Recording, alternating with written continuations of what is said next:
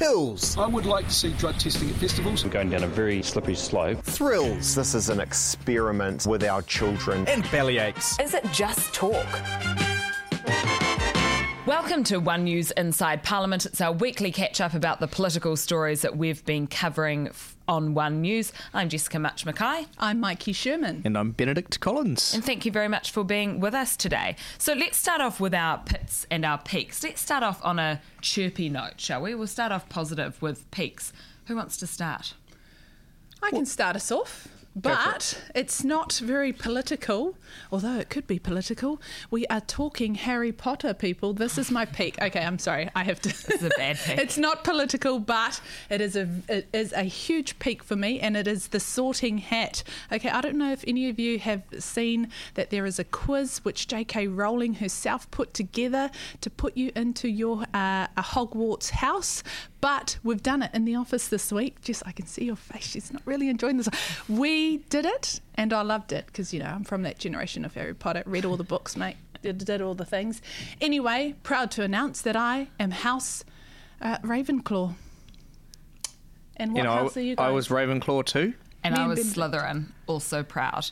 Um, and you can right. tell that it's weak, that it's recess See, week. I think this peak was just, this peak was worth it just to hear that. Jess Much Mackay is Slytherin. Yeah, yeah.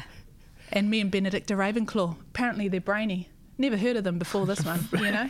Fantastic. Yeah. Anyway, that's my peak, guys. Hope you enjoyed that, and go and find the quiz for yourself so you can find your own house. Benedict Collins. My peak, um, I think, would be the climate change march um, last Friday afternoon. Huge turnout here at Parliament. It was just incredible watching people just pour and pour and pour into Parliament grounds. Um, you know, a fantastic turnout. Yeah, it was really, really big numbers. The debate continues about whether it was bigger than the foreshore and seabed or not. I feel like foreshore and seabed was bigger, but other people who were around back then think this one was too. But it just shows the numbers of people and how passionately people care yeah. about it. So that's what it a couple of the cameramen I was talking to were saying. That they were yeah. saying they hadn't seen crowds that big since the foreshore and yeah. seabed. Fun fact, I was at the foreshore and seabed Hikoi, sixteen years old, and I was in traditional Māori cloak and all with a... with a patu in the hand, uh, part of the uh, haka crew. We could go back through the footage and see I, actually, I, No, you can see me on the footage. That's awesome. We should definitely dig yeah. that out for you. Um, my peak this week, um, I did a story on Friday on the Waihopai spy base um, and marking its thirtieth anniversary, and they came to me with some footage that they'd filmed inside the domes, and that those kinds of stories really appeal to me. And um, being a, even though they had to provide us with the footage because we weren't allowed to have the clearance to go and do it ourselves, um, just getting like a little glimpse inside um, those domes that have been under so much scrutiny and so much media attention over the years, I that appealed to me, and I quite enjoyed that. So that was my my peak. What about pits this week? Kick us off with your pick. Pit, Benedict? Yeah, well, I had a little trouble. I'm um, heading off to Bangkok um, early next month for the East Asian Summit, and filling in the media accreditation form wasn't particularly easy. At one point I had the whole office gathered around my computer, um, trying to scan documents, change documents from P D Fs to JPEGs to everything else. Um, yeah, so a little stressful. See, mm. there is benefit in being in an office full of women. They can Who are a lot more tech savvy than they I. They can help yes. you with those things.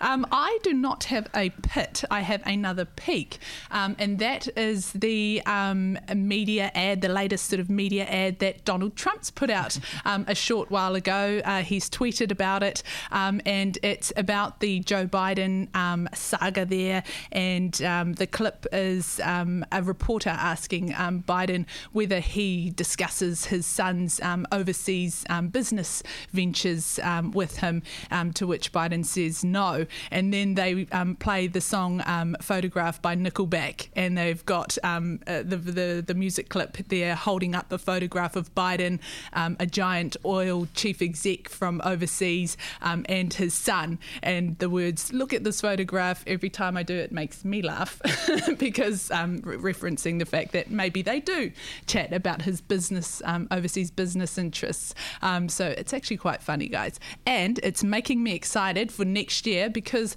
you know, the National Party has been on a bit of a roll with its um, media campaigns. Not that Trevor Mallard uh, would agree, and that issue is still sort of that, hanging in that there. Was, that was fascinating late last week with every single National Party M P tweeting out links to the um yeah. to, yes. the, to the ads that they've been told they're not allowed, to, that they have to take down. So it'll be interesting when Parliament comes back in yeah. just over a week yeah. to see um what, what if anything, um, Trevor Mallard does. Yeah. I'm surprised that he's been so silent on it, actually, and that he hasn't come out. I mean, the, the you know... Uh, The, the, the, the day that he sort of made that ruling, he was threatening um, contempt of Parliament yeah. and, um, you know, revoking the privilege to be able to use that footage. And we haven't heard anything from him after Simon Bridges basically gave the him two the middle finger. I'm not sure yeah. what yeah. he can do until he's back. I think that's the thing. That two-week recess was probably well timed. Yeah, I think we'll he only see, lives over the hill, though, so he's not too far away from oh, no, but I think they might not be able to go to Copperfield's Cafe if they keep this up. No, they're outrageous. You know? No lollipops. Yeah. Um, my pitch this week, um, I did an interview with Tracey Martin, and um, we were talking about Oranga Tamariki, and um, one of the things that I learnt from that interview um, was that when a child dies, she puts the name on a board in her office, and she was saying that for her it's a way of being accountable and and holding herself to account um, for the names of these children who are killed and who are harmed. And to me that just struck me um, as, as quite a haunting thing to think about, and um, quite a powerful thing for a minister to do and, and to talk about. So um, I think, you know, a sad thing, but um, a really interesting thing to have learned from that interview. So that was that was my pitch this yeah. week. And I guess speaking of trying to keep young people alive, let's have a look at this uh, pill test story that I did this week.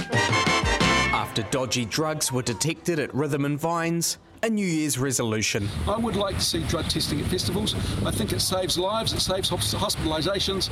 Pill testing allows punters to check the drugs they're planning on taking are safe and are what they claim to be. But now the police minister's told One News he's failed in his efforts to legalise it. It is something I'm passionate about. I just can't get it across the line. It doesn't mean I stop. Um, it just means that we probably are not going to get it in place legally for this coming festival season. And here's why. We're acting at the wrong end here. We're being very reactionary if we think that it's okay to start saving lives or to start um, protecting people after the drug has been taken or after it's been um, purchased. Derek Ball arguing drug testing legitimises and encourages drug use. It normalises it, and I think that we're going down a very slippery slope if we think that it's okay. Festival drug testing everywhere that it has been rolled out internationally has had no impact on drug taking. Without New Zealand First support, the police minister can't change the law. But this is all news to Winston Peters. We're opposed to drug testing at festivals. Yeah. Wouldn't want to give you an answer now. I don't know whether you're correct about that. Pill testing operates in a bizarre grey area. On the one hand, you have the police minister endorsing the activity, and some festivals have drug testing on site. But other festival owners are reluctant to do so because it remains illegal and they could potentially still be arrested and sent to jail. Drug testers are particularly worried about high-dose M D M A pills this summer. They're killing people abroad and say it could happen here. We want to get on with providing a service that's that's keeping people safe.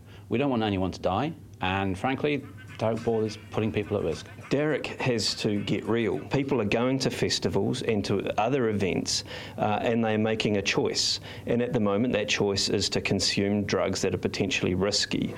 Another summer on the way, and drug testing still in legal limbo. Now, this was really, really interesting from a political reporter point of view, because you had Stuart Nash coming out, the police minister, and saying, look, yeah, I've done everything I absolutely can to get pill testing in place because it will save lives, but I just can't because of New Zealand First. Um, and then you have, you know, Derek Ball coming out and saying, no, it sends absolutely the wrong message. Um, you know, we're looking at things at the wrong end here. People just shouldn't be buying or taking drugs in the first place. Um, and, it, and it really, really blowing up. And it's been quite a fascinating story because a, uh, a day or two later, uh, Winston Peters and Tracey Martin came out and had a crack back at Stuart Nash. Tracey Martin saying he shouldn't have made these comments publicly without more conversation. I don't know how much more he's supposed to try and talk to them about this. They're clearly going to block it anyway. But just to see that sort of openness from a minister saying, yeah, well, it's it's New Zealand First blocking this this progress here. And just on that with Derek Ball, really interesting to see him leading that, because I was also told by another member of New Zealand First that it was actually Derek Ball um, who raised the concern about um, perhaps needing a referendum on the um, uh, on the abortion law reforms, which um, you know put Tracey Martin in a tricky position publicly, um, and that it was actually him who raised that with in the caucus, um, which saw, you know, that problem with Andrew Little and and, and, and Tracey Martin to apologise, having to apologise. Right? So really interesting to see, um, yeah, a sort of, you know, not one of the most well-known um, M Ps, and certainly not a minister or an under-secretary, um, sort of uh, have that sort of power, you could say, in the party and, and sort of putting up those blockades, if you like. And I think none of this is by accident, given where we are in the political cycle, because Uh, Labour is going to have to start next year saying this is what we've done and this is what we've failed to do when you, we came into power, and this is why. And that's part of it, because they'll say this is New Zealand First is to blame with this. We tried, we wanted to give it a go. I think if it had been perhaps last year or the year after, you, we wouldn't have seen um, the minister being so open. But I think we're going to see more and more of that as they kind of try and separate themselves out. Big picture over this. The other thing, though, as well, is that as a minister, if you can't convince your um, coalition partner, that is, you know, that is a failing on your part for not being able to convince them and get them on board, and and and perhaps um, that's what. Perhaps there was still a little bit of wriggle room left from New Zealand's point of view, and maybe that's why they were annoyed that the minister had come out and said it so publicly. But I just think it's a fascinating topic, and it's one that um, on online is and in yeah. the social media world has got so much attention. It has, and I think one of the interesting things about New Zealand First's position on, on drugs is when you talk to Derek Ball, he will say, look, yeah, we absolutely support like needle exchanges. Um, which we've done stories on earlier this year as well. And he says, oh, that's because, you know, the, the, the people using those services, are, uh, you know, are, are often drug addicts, and they need help and they need support, um, and they need, you know, clean needles to reduce H I V and things like that. But they take a very different view at pill testing. They say, look, this is just recreational drug use, social drug use. These people, you know, are choosing to take these as a one-off, um, and, and, you know, we don't want to have any sort of legitimacy um, if, if their view that it would legitimise pill testing by having these pill testing um, services. And some of the interesting things that I sort of discussed with Know Your Stuff and the Drug Foundation um, that they're really worried about is the the strength of the M D M A, which, you know, ecstasy. You're now getting tablets that have, or pills, that are four times as strong as a as a normal um, yeah. pill would be, right? Without pill testing, you've got no way of knowing how strong whatever you're taking is, right?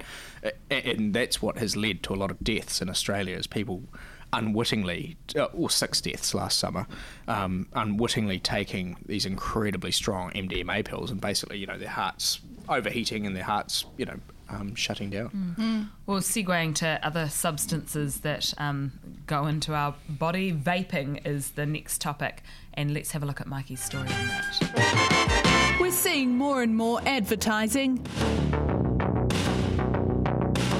and flavours some claim are targeting young people. Now Parliament's uniting to rein in the vaping industry. My real concern is this is an experiment uh, with our children and their future. Simon Bridges today writing to the Prime Minister offering cross-party support. We don't think this should be a rules-free zone. I welcome uh, National Party wanting to work with us constructively on this issue. But Parliament will have a scrap on its hands, a collective of fifty vaping businesses today promising to fight back, saying we're no longer going to take this lying down, and claiming decimation by statute. We've been trying to get in front of them for a long time, um, and just saying that we've effectively had enough. One expert says vaping remains a better option than tobacco, and any regulation should keep that in mind. They must uh, be flexible enough to deal with any issues that arise, but at the first, in the first instance, they must privilege vaping over smoked cigarettes. The government is currently finalising sweeping vaping legislation, including regulating flavours, a cap on nicotine and a full crackdown on marketing. It'll be along the lines of uh, the tobacco um, advertisement prohibitions, so advertisements via T V, social media, radio, billboards, posters. But vaping businesses say the rules should be similar to those for the liquor industry. I think marketing is incredibly important, um, especially now as the industry is still very young. It's expected the new legislation will be introduced into Parliament in the coming weeks. So this is interesting to see the National Party sort of reach out across the House um, and offer support and try to work with the government um, on this issue. Um, Simon Bridges, you know, obviously sees it as a good um, political issue that, you know, a lot of pe- that could tap into a lot of parents' um, concerns and that, because, you know, one of the big concerns that we've heard lately is from the likes of principals worried about the level um, of um, uptake that we're seeing within schools. And saying that, um, uh, the government, the minister herself says, you know, uh, according to the data, it is actually only sort of around that two percent mark of young people who are taking up vaping. So there's two sides to that argument. Um, but, you know, from from a sort of public perspective, it could be seen as a popular move because, you know, anything that keeps kids away from vaping or nicotine um, has got to be a good thing.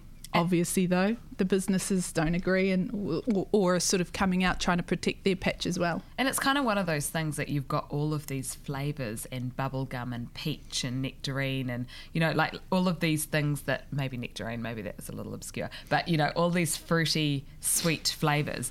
Um, and that you're not really appealing to the older audience, do you know what I mean? Like, it's just the basics and the fundamentals of that. You can see how kids think, oh, look at this fancy packaging and these um, you know, sweet flavours, and you can see why kids are drawn into it. And the whole the whole argument around vaping, right, is that, you know, it's a better alternative than smoking cigarettes for smokers to, mm. you know, for them to tra- transition away from cigarettes to vaping. But then if you have all these flavours, are you encouraging new people to take up a new habit that's still detrimental for their health? Yeah. Especially when you look like Thomas the Tank Engine, because the smoke is just obviously like ten times bigger and, it, you know, just looks like, I don't like want to say it, but sometimes you're sort of driving down the motorway cool, or... Like, yeah, yeah, yeah, you just see it pouring out of cars, eh? Yeah, yeah, yeah. yeah. Um, uh, really interesting to hear from the Minister in that story, that in terms of marketing, because that's going to be one of the big sort of contentious points, I think. When I was speaking to um, Jonathan um, from um, the vaping company and, and the collective there, about fifty of them,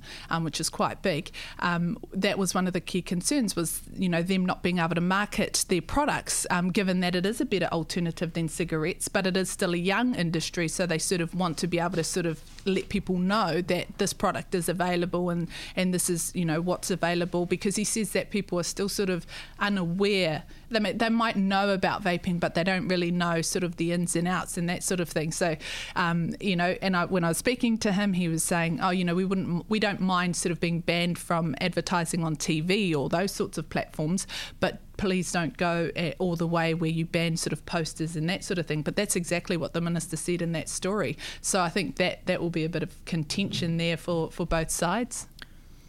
Did you have anything you wanted to add?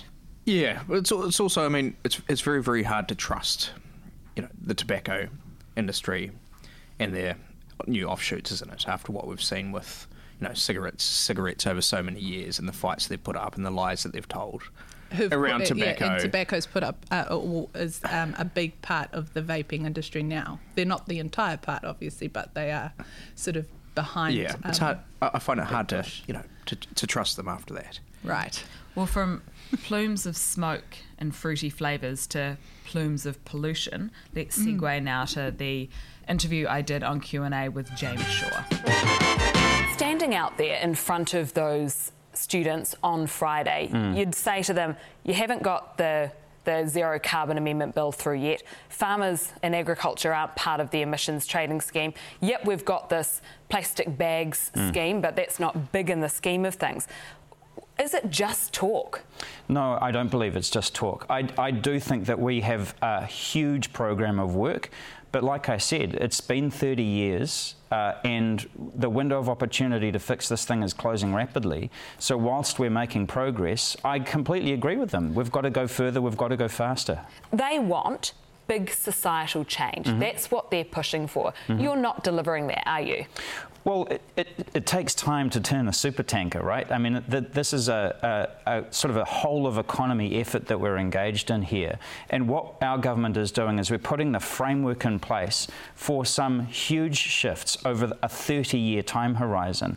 It's the kind of legislation that we saw, you know, um, like the Reserve Bank Act, you know, which we're only now tweaking thirty years after it was after it was first put in place. Big institutional reform, which will have uh, a real effect. But if we if we just, you know, we, I mean, we're trying to do all the other stuff as well. It's a bit like baking a cake and building the kitchen at the same time. But you've got to do that big institutional stuff, and it's got to last. That's why we're trying to build cross-party consensus. One of the biggest things you could do as, as a minister, though, is reduce the number of flights that you take. That, that's something that, as individuals, um, we're being encouraged to do. Mm. Is that something you're looking at, or should that not apply to ministers, do you think? No, look, I, I, I, I mean, I've set up video conferencing in my office. Uh, I was speaking at a conference in Oxford University from my office uh, a couple of weeks ago. Ministers offset all of their emissions automatically, so uh, you know our, we are technically carbon neutral when it comes to our travel, but you cannot do this job uh, with the technology that we've got. Uh, and that's true of a lot of people. And so if you can't reduce your emissions anymore, then you, then you should move to offsets, and that's what we're doing. I found this interview really interesting with him because I think it um, it comes at a time where we're all talking about climate change. We've got the P M uh, at the U N talking a big game on New Zealand's behalf. We had Greta Thunberg coming out and, and giving her very impassioned speech. We had New Zealand students responding on that Friday with the big march and their pleas. And then it kind of seems timely that you're like, right, come on, Mister Climate Change Minister, let's have a sit down and see where we're at. And I think, um, you know, we we talk a big game on climate change, and it's part of our brand, it's part of our image. But when you sit down and say, look, what are we actually doing on it? The minister has a list of things, but there are some big things that are still missing. No zero carbon amendment bill, two years in. Um, farmers not included in this.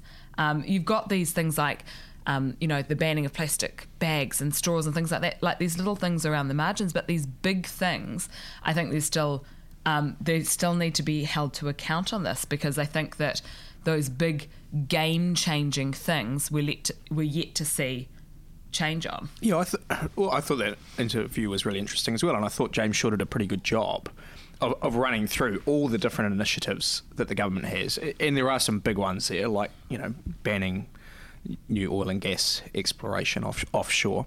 Um, yeah, I, and, I, and I thought, you know, he did a pretty good job of explaining where they were. I was quite interested at the, at the end of the interview, though, and it's something we covered in a story with the Greens recently, where you sort of put it to him about, you know, people's own carbon footprints and his own carbon footprint and his, you know, rather um, l- large flight itinerary that he has each year, and him saying, oh, hey, well, you know, people in my job, we, we do have to travel, and, and, and we try to offset that. Um, and all ministers, I think he said, off, offset their um, flights with carbon emissions. But there are, I, I still think there's, you know, uh, quite a lot of concern around whether these carbon offsets are legitimate forms yeah. of, of neutralising your um, behaviour. And I felt like I, the, the thing is, is that you guys, we have a, um, we wear an earpiece, so you've got your producer in your ear, Um, giving you timing and things like that, and so you've got an allotted time, and we have to stick within a commercial um, hour for programming and things like that, so you kind of have to keep on time with the live show.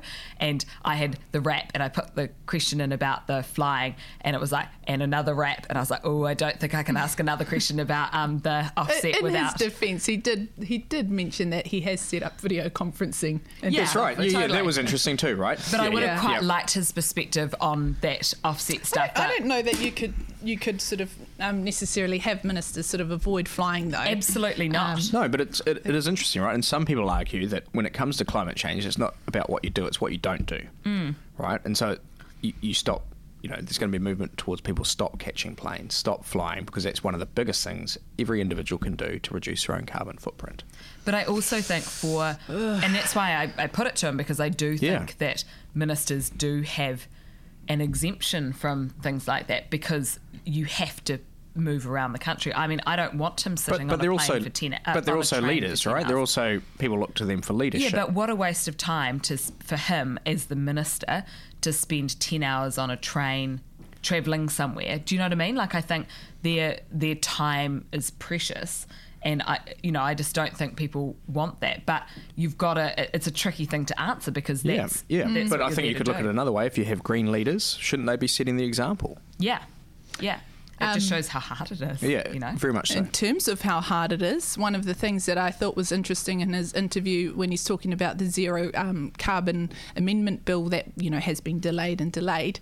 Um, Interesting to to note, obviously they don't know how the Nats will vote on that, but in terms of New Zealand First, when you asked him and he said, look, it was part of our coalition agreement, but the devil is obviously in the detail, and that's what's been so laborious for both sides, is to sort of um, uh, uh, debate and get to a point where both sides can be happy. Because I think that's probably one of the biggest things, is like, well, yes, it, it was obviously in your coalition agreement with New Zealand First and Labour, but in terms of the detail, it's taken so long. And does it go far enough for the Greens? Because this is their big big moment and big chance, and mm. you know, is it going to be well, everything they want? They've wanted? Obviously done quite a lot, because the other thing that struck me was him saying, well, look, we're going to um, have a record that we've done more in this one term of government than we have as a country in the last thirty yeah. years. I thought that was big, but I also thought that is also the warning bell, because such rapid change is what scares people, um, you know, whether it be slapping fees on your cars, or, you know,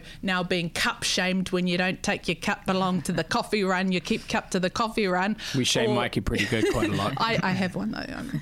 Um, or, or, you know, all those things, but the change has been so rapid, and obviously, you know, farmers are a big sort of um, example of that. They were just yesterday, you know, sort of the favourite child of the family, and now they're the problem child, um, where once they embodied uh, the Kiwi dream, they are now contributing to the environmental nightmare that we are Ooh, now waking nice up line. to. Okay, so just those things, that, that rapid change is probably the other big point. Yeah, so it's going to be really interesting, um, I think, because we're due to find out pretty soon exactly what they're going to do with farmers in terms mm. of um, counting their emissions and how mm. much they're going to pay for. But also I saw... Um, Uh, in in the Netherlands, um, farmers there have been um, under the gun as well for the, their contributions to climate change and their use of pesticides, and uh, they pretty effectively brought large parts of the um, large cities to a standstill doing the um, European tractor yeah. blocking thing that yeah. Europeans are very European farmers are very good at doing. Well, didn't oh, Matt yes. King go to one of those up north? Um, and he there was a tractor far, a tractor protest up north. Um, that I saw on the news or reported yeah, in the yeah. paper the other day. Um, yeah, it's a it's a nice nice picture images for us in television, that's for sure. Hmm. So from that regional image to banking in the regions, let's take a look at Benedict's story on that. Martinborough's last bank closed a year ago. Oh, it's really put a hole in the community. You know, we've learned to go online. We're not absolutely stupid about it. But uh, the convenience of having a bank has, has been lost. But now regional banking hubs are coming. This is a one-stop shop of basic banking services, and from early, early next year the hubs will be trialled in four towns: Martinborough, Stoke, Uh, Opanaki and Twizel. The hubs are going to provide basic transactional services such as cash withdrawals, most deposits and account transfers. The banking hubs will feature smart A T Ms and online services, and have a banking officer to point customers in the right direction for extra help. But National says today's announcement comes from a government that's been hammering rural communities. Look, it looks like a sensible idea, but it's pretty clear that this is just something that's been come up with by the government on the fly to have an announcement to make it look like they care about the regions. In Stoke today, the hubs got a cautious thumbs up. Some service is better than no service at all. But apprehensive about where it could lead. I have concerns for when it comes into the other areas where there are banks, that they will tend to shut down the banks that are there and tell people go to the hub, which means a lot more people will be made redundant. The response was warmer back in Martinborough. I think it's a very good fit for little villages like this. I think it's really good news. I think it's great. We need, yeah, we need staff banks. The hub sounds like a good idea, so thanks for that. This is an uh, out-of-the-box initiative, and so really, really cool. The trial begins early next year and will run for up to twelve months. So this little initiative, very well received, um, where we got up to Martinborough and um, in, in Stoke as well. Uh, you, you know, people pretty keen to see uh, more banking services provided there. But I thought it was the point that the Grey Power guy made in um, Stoke was really interesting, saying, hey, you know, if this little regional hub, um, banking hub, is successful, you know, which is basically a really clever A T M machine, um, he he wonders whether banks in other small towns around the country will go, ha, ha, ha, ha, you know, and let's get rid of our building here, get rid of our staff, and massively reduce our costs. Hey, and, and maybe the government's going to help cover them, cover some of those costs too, mm. and we can just do a little, you know, fancy A T M. Because that's the thing that is really hard. I mean, we obviously we're living in Wellington, and there are, you know, about six banks along Lambton Quay. It's really easy for us, but. Um, the, I had to go to a bank to get something sorted um, the other day with uh, maternity leave, and you think, this is the first time I've been to the bank in in years. Like, you'd go for the odd time maybe to get some foreign cash or something for a work trip or something like that, but it's just not, we just don't go anymore. And you think that, um, and, and there are times that you need to and you're asked to and all of that kind of thing, but it is interesting when you when you stop and think about it, if we really need them anymore and how much part of they are part of the community. What I'm saying isn't funny, so what are you thinking? So my producer at the start of that day had said, oh, another thing people are really worried about is um, checkbooks. People, you know, getting harder and harder to cash checks. Um, and I was like, seriously? Does, does no one uses checkbooks anymore? No. And then when we went out to Stoke and we went to Martinborough, Voxies we did on the street and the guy in um, Stoke all talked about how now they have to drive even further to cash their checks. And it's Yeah, oh, my, my God, it's twenty nineteen. With this thing called the internet. But you could just put your cheque in a fast deposit envelope and then put it in the thing. Because I worked at A N Z. Seriously, how can anyone use cheques anymore? I worked at a bank over a couple of summers, and so um, as a like a teller, as a part-time job, and people just, but so, you know, I, I know what I'm talking about here, but you could just put your cheque in an envelope with fast deposit and put it in into this hub thing. And then you could, people would collect it, and you could do it that way. Like, you could cash your cheque that way. But it's such an easy way for people to commit fraud as well, right? It's yeah. like you can write a cheque that you don't have the money for, and but the poor person who tries to bank it gets stung a stung a fee if they try to cash it. But maybe that's what we've got to think about, that it's not like that people still need services like that. And while yeah, and that was the problem that they made with the census, and thinking that yeah. everyone was now digital, that we were a digital society. But yeah. there's still large parts of blinkers off of our communities. Just because you're not getting well, checks anymore. Aren't. Speaking of blinkers, I did ask my producer if these people rode into town on their horses. Yeah, yeah. You know, yeah. Oh, you guys are going to get some, well, some fan mail with these they'd comments. Write, they'd write their letter, and you're going to get it in they're letter. Gonna, yeah, yeah. yeah. You won't get it on Facebook, you'll get the letter in your hand I, saying, I, I don't letters, appreciate yeah. your comments, letters. Benedict Collins. Yeah, usually they're from jail. And people still write them in, for us. When people get angry, they still write in caps lock, you know. Yeah, yeah, yeah, yeah. But I do think we have mm. to appreciate that, even though, I mean, I know, for example, my grandmother is very tech savvy and really onto it with stuff, and, you know, we she does predictive, uh, uh, what is it that when you're reading out, I can't, God, that makes me sound really tech savvy, eh? When you read to your phone and Sorry? then it types it out. Oh. You know what I'm talking about? That, yeah. that she does all of that, and she's really across it and really into it, and I just think that, but not everyone's like that, you know mm. what I mean? So I think maybe we have to have a little bit of appreciation. Um, and direct any concerns or queries you have, please, to Benedict Collins. Um, and, that's and it's good to know Kiwi Bank is getting rid of cheques. Really? Yep. Yep. Is that good to know? Yep. yep. Yeah, I don't, but yep. that... It's but, twenty nineteen, Mikey. and and on that note, it's a nice place to leave it. Um, that was One News Inside Parliament, our weekly catch-up about the political stories we've been covering on One News. We're on Instagram, Twitter and on Facebook.